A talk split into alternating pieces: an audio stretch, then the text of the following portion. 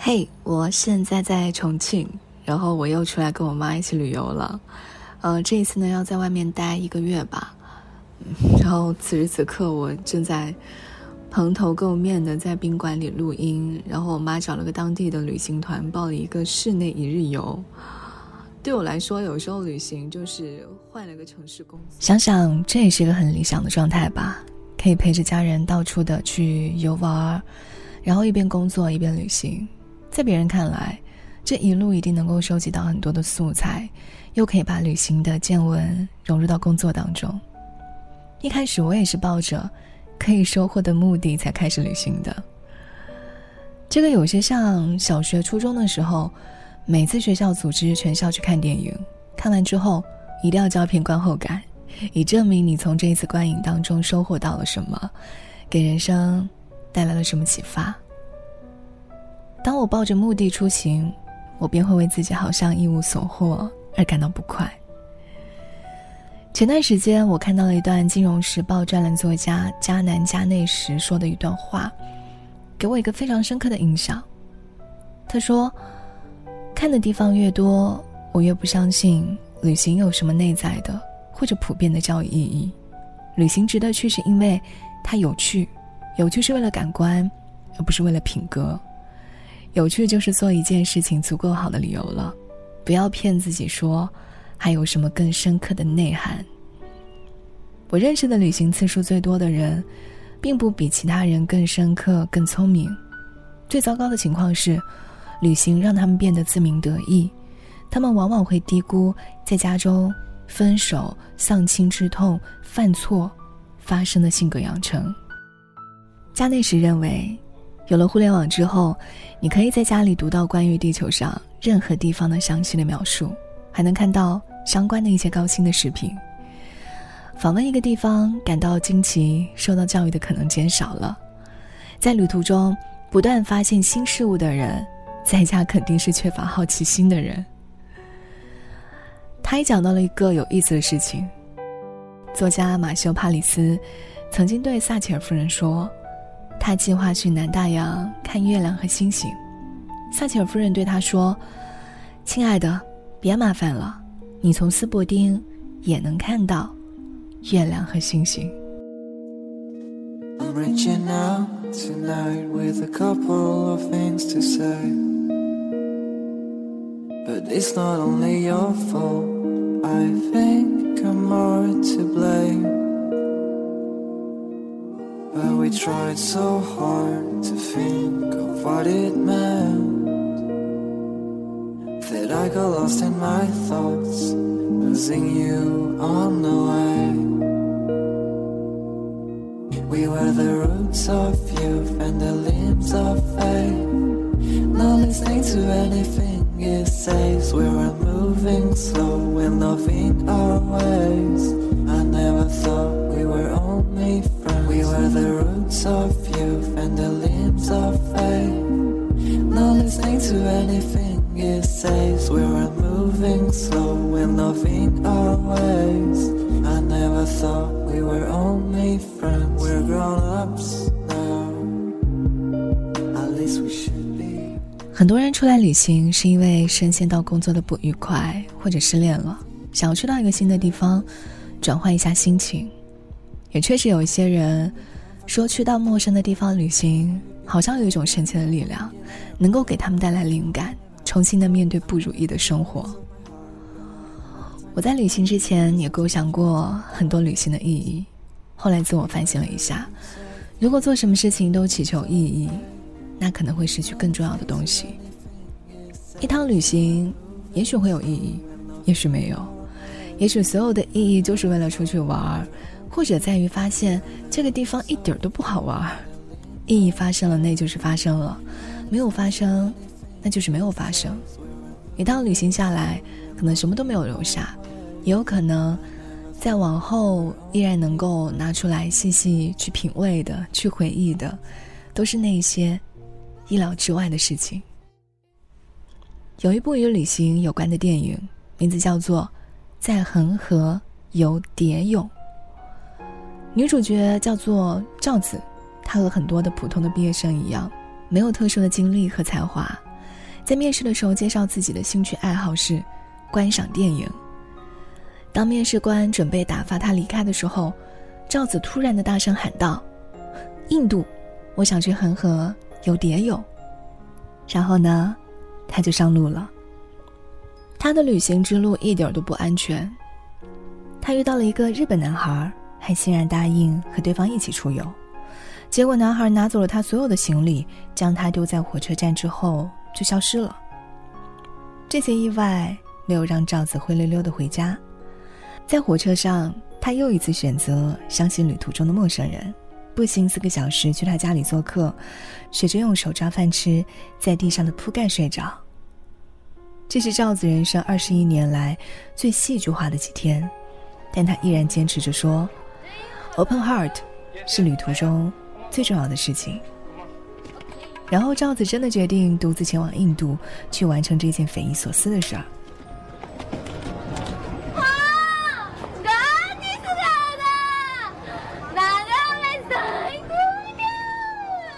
在电影的结尾，赵子如愿去到了恒河游蝶泳，但他也意识到，改变自己的并不是游蝶泳这件事情，而是旅行中的各种跌跌撞撞。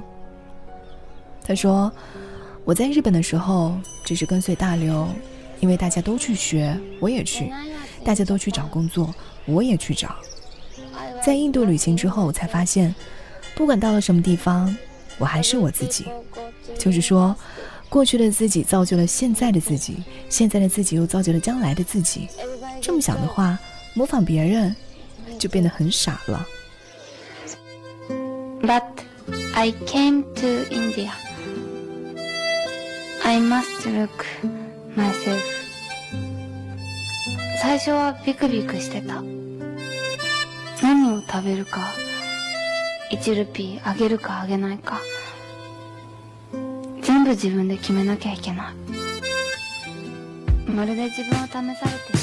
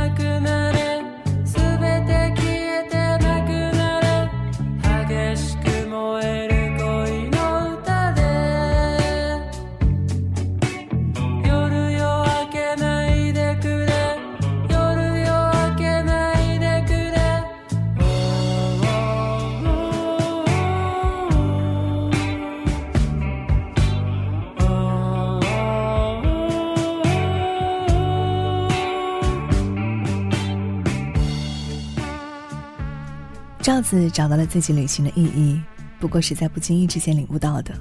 可能赵子换成了周子、吴子、李子，同样是去恒河游蝶泳，最后的心境就会截然不同。那些一开始就想从旅行中获取新人生的人，最终往往会难以如愿。就像电影《托斯卡纳艳阳下》的主角弗朗西斯，她一直深爱着自己的丈夫，但是丈夫不仅不工作靠她养活，还有了婚外情，向他提出了离婚。弗朗西斯的工作也陷入了瓶颈，无法继续创作。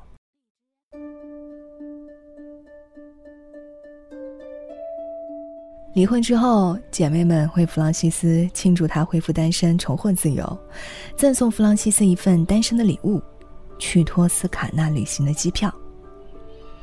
弗朗西斯虽然非常痛苦，但是她接受了去托斯卡纳的建议，也幻想着能够在新的旅途中开启自己新的生活，还在旅途中看中并且买下了一套有着3000多年历史的别墅。新的国度，新的房子，似乎意味着新的生活就此开始了。然而事实上依然没有。当好朋友无意在电话中提到前夫的名字，弗朗西斯变得格外的敏感起来，他发火，他始终对上一段关系格外的在意。在一次修剪常青藤的时候，他看见一条蛇溜进他的房间，管家马提尼前来帮他赶蛇。他在马提尼面前彻底崩溃了，仿佛这么长时间以来在新房子里的孤军奋战都失去了意义。他依然沉溺在伴侣背叛的伤痛，以及对于自我生活意义缺失的迷茫，没有真正的走出来。他忍不住地想，独身一人的他并不需要那么多房间，甚至没有人需要他为之煮一顿晚餐，那么他一个人买下这么大的房子又有什么样的意义呢？管家马提尼用一段铁轨的故事回答他的问题。他说，曾经的人们在奥地利与意大利的一段悬崖峭壁之间修筑铁轨，然而那个时候火车尚未通行，人们修建铁轨的唯一理由就是他们相信总有一天火车会开到这里。他其实想告诉弗朗西斯，他要相信那些他藏在心底买房子的理由。他之所以买房子，还是因为他梦想着未来的生活，他想要和自己的家人生活在这栋房子里，一直想在房子里举行自己的婚礼，而他们总有一天会成真的。听了管家的话，弗朗西斯重拾对于生活的信心，邂逅了帅气的意大利男人马尔塞洛。可是在很多次的阴差阳错之间，他和马尔塞洛错过了，每次计划和马尔塞洛一起做的事情都因为突发的状况被取消。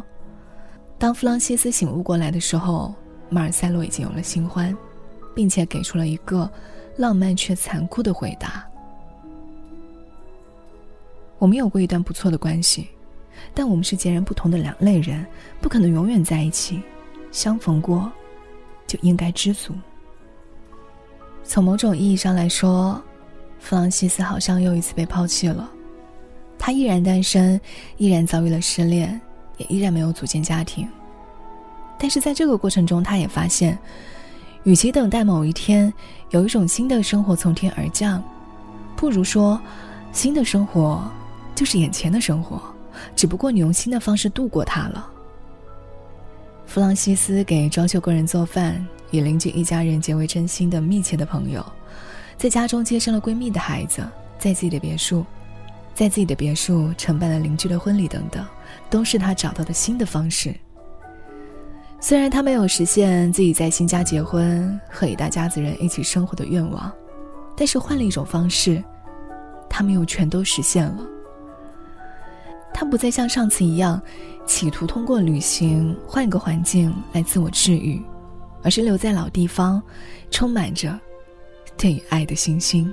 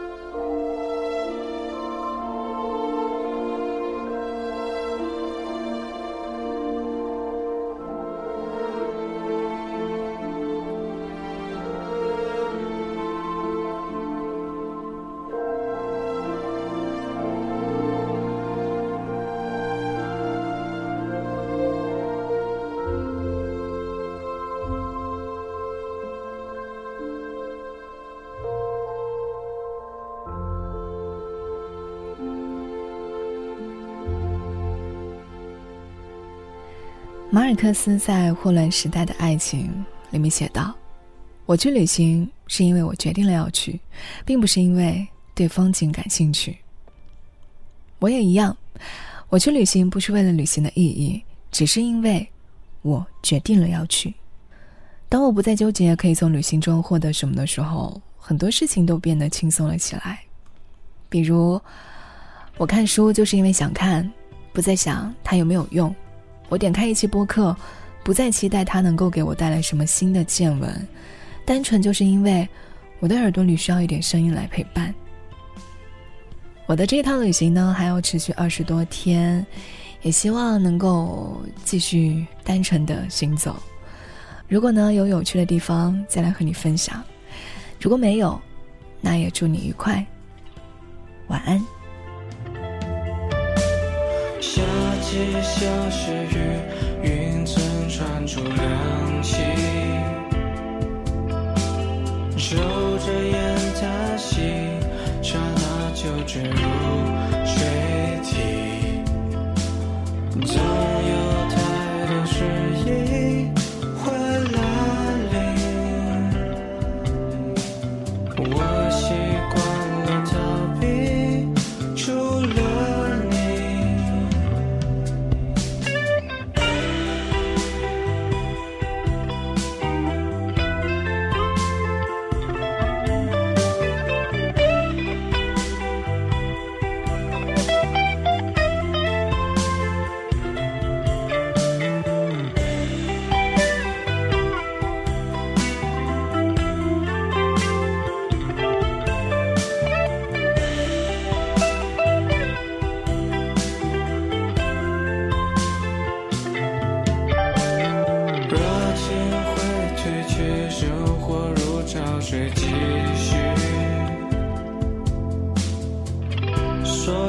争吵，拥抱好久都不起。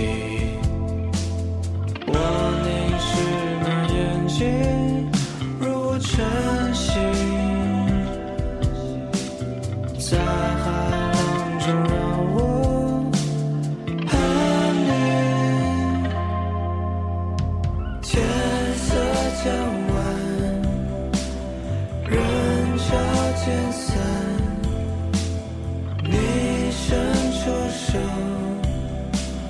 目光柔软，天色将晚，人潮渐散。